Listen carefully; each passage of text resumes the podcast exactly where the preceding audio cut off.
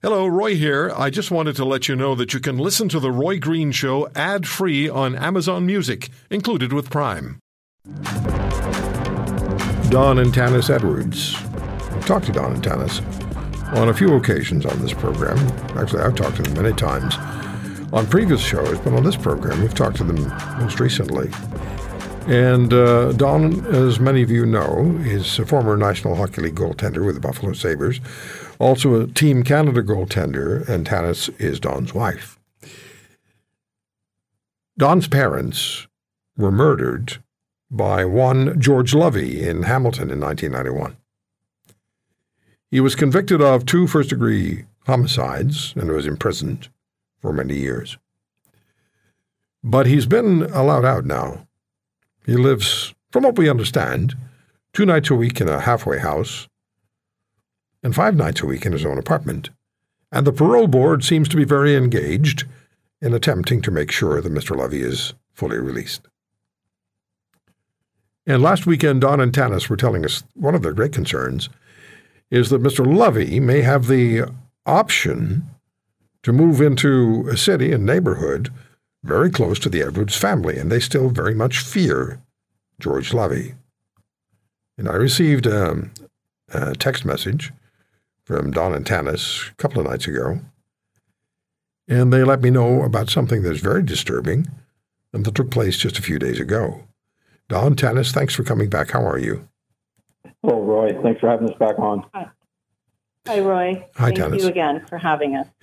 Yeah. So, so what happened uh, with, with? First of all, tell us where you don't want him to be, and then tell us, please, where he was and what happened. Well, George received, uh, the Lovie received permission to travel to Brantford. And as you know, uh, the two towns, of, uh, two cities now, Hamilton and Brantford, are separated by a common regional road, which is right in our backyard. It's virtually eight miles down the road from where Tanis was raised in Caledonia. My sisters, as you know, my siblings live in Hamilton. And uh, he was allowed to uh, travel there um, on uh, February 28th and um, the the uh, some of the conditions of his travel was uh, he was to report by a certain time. He failed to report at that time, and Correction Services Canada put out a warrant for his arrest because he was a, a, a going to be a problem to society, a threat to society. So, uh, Victim Services uh, contacted Tannis. I was work, working at the time contacted Tannis, and virtually the family went into a, a state of panic. Tannis? We, uh, Roy, we went into kind of what we do as an emergency plan. Uh, all of us have something different, but um, we know how to contact to make sure that everyone is in a spot that they should be. Um, this is something through Correction Services Canada, and the Victim Services is the one that called me that he was not in the location or at the time that he was. We find out later it's the first time they've ever issued a warrant. And it goes to the RCMP, and he was a risk to society. So they put all gears in motion trying to find him. And they It did. ends up that an hour later, he reports in with the parole officer, and the offender's risk remained manageable, and therefore the warrant was withdrawn on the same date. The offender remains supervised in the community on day parole. So he was in the community where you most don't want him to be. One of the communities where you most Correct. don't want him to be, where he creates additional fear and concern with the Edwards family. And the parole board allowed him to go there, correct? Correct. And uh, the last parole um, communication that the board met was in September, and his release plan at that point was to stay where he was, and I don't really care. He was he's in Sudbury, so the board would release him that he was going to stay in Sudbury, and um, he was going to continue his volunteer work. Okay. Don, what was your response when you found out that George Lovie had been permitted to go to Brantford, where you, as a family, expressly have, have said that you don't want him to be because he's too close to the Edwards family and he still causes deep concern in your family? What was your response? Well, Tannis tried to get a hold of me, Roy, and I was tied up. And unfortunately, I came in the door about half an hour later.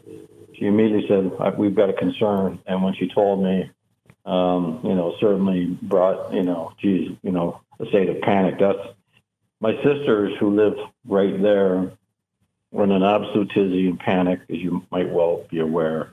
But my concern is really simple. Um, if Lovie did finally report where he was supposed to be or talk to his correction services case manager, uh, or uh, I'm not sure if he met them in, in, in uh, personally or he just talked to them on the phone. But if we recall and we go back to our case, he it was well it was it's well noted and and, and uh, documented that Lovie also lied to the Hamilton Wentworth police when he was stalking Michelle after the sexual assault and unlawful confinement with a weapon. He lied to the police then. And my concern is really simple is that this caseworker, whoever it was that he was checking in with or talked to him or met with him personally, believed his story. And to us, it's just a situation again. Did they verify his whereabouts? If he was going to be late, why didn't he call Correction Services of Canada and let them know that he was late for whatever reason? But he didn't. And I'm sure he carries a cell phone like most people in today's age. But at the same time, he was late. And when the warrant for his arrest went out, I mean, our entire family was in shock. And and the parole official, the caseworker, the parole officer, whatever you want to call that individual, I'm not sure what their exact title is, this particular individual, but that individual assessed Mr. Lovie as being fit and able and dependable enough that his leave could continue, even though he was AWOL and didn't report in, in Brantford as he was supposed was, to, and where you didn't want him to be. Right. Correct. Correction Services that's, of Canada individual.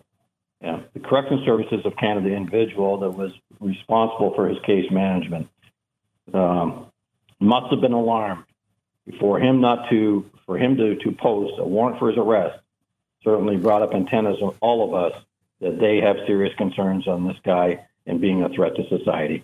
Has the board co- uh, communicated with you since then? Has has anybody with a, in a senior position in the parole board communicated with you since Lovie uh, was AWOL and then was arrested and then let go again? No, no, no, Roy.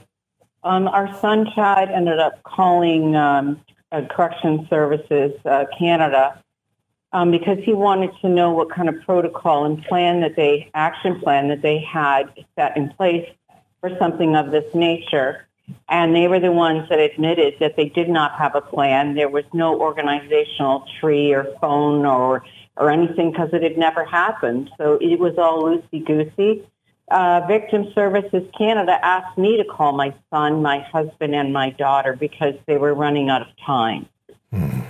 We, we need to remind I mean, people that when, when George Lovie was murdering your parents, Don, he, mm-hmm. he, he, he, shot your mother, and then as he was stabbing your father to death, he was shouting, How do you like me now? I, I know your family. I know uh, quite a few members of your family personally, and I know how deeply, deeply uh, concerning and fearful this situation is. Um, I, I would you please let me know what happens, what, what you're going to be hearing from the parole board in the in the days ahead, and and we'll stay in touch with you and keep, keep on keep on this. Appreciate Thanks so much. Thanks for the time Thank today. Thank you. Thank, Thank you so much. Take care, guys. All the best. If you want to hear more, subscribe to The Roy Green Show on Apple Podcasts, Google Podcasts, Spotify, Stitcher, or wherever you find your favorites. And if you like what you hear, leave us a review and tell a friend. I'm Roy Green. Have a great weekend.